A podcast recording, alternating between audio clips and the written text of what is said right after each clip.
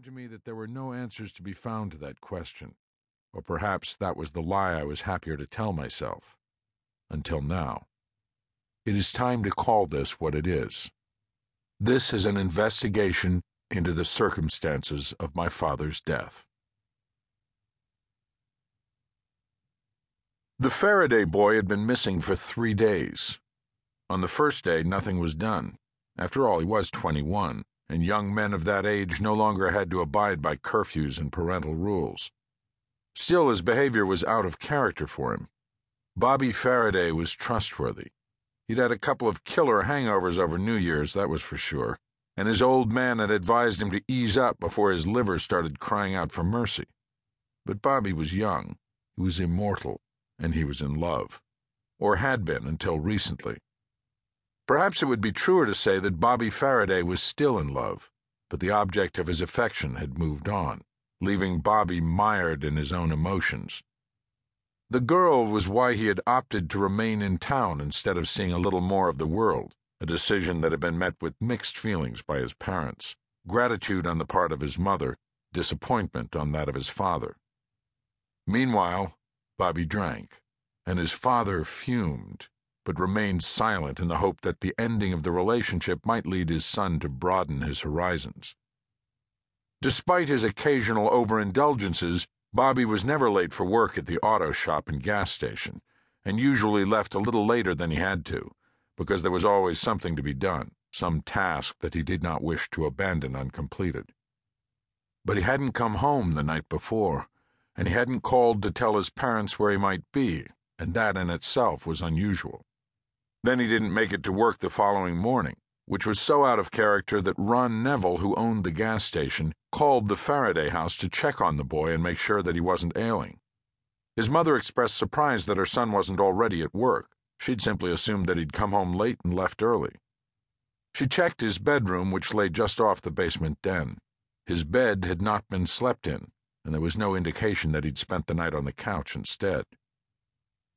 When there was no word by 3 p.m., she called her husband at work. Together they checked with Bobby's friends, casual acquaintances, and his ex girlfriend, Emily Kindler. That last call had been delicate, as she and Bobby had broken up only a couple of weeks before. Nobody had heard from Bobby or had seen him since the previous day. When 7 p.m. came and went, they called the police. The chief was skeptical. He was new in town, but familiar with the ways of young people. Nevertheless, the chief put together a description of the boy at the Faraday house, borrowed a photograph that had been taken the previous summer, and informed local law enforcement and the state police of a possible missing person. None of the other agencies responded with any great urgency, for they were almost as cynical about the behavior of young males as the chief was. On the second day, his parents and their friends began an informal canvass of the town and its environs, with no result. When it began to grow dark, his mother and father returned home, but they did not sleep that night, just as they had not slept the night before. His mother stirred only slightly when she heard her husband rise and put on his robe. What is it? Nothing. I'm going to make some tea, sit up for a while. You want some? But she knew that he was asking only out of politeness, that he would prefer it if she stayed where she was. So she let him go and when the bedroom door closed behind him, she began to cry. On the third day, the formal search began. The golden host moved as one, countless shapes bending obediently in unison at the gentle touch of the late winter breeze, like a congregation at church bowing in accordance with the progress of the service, awaiting the moment of consecration that is to come.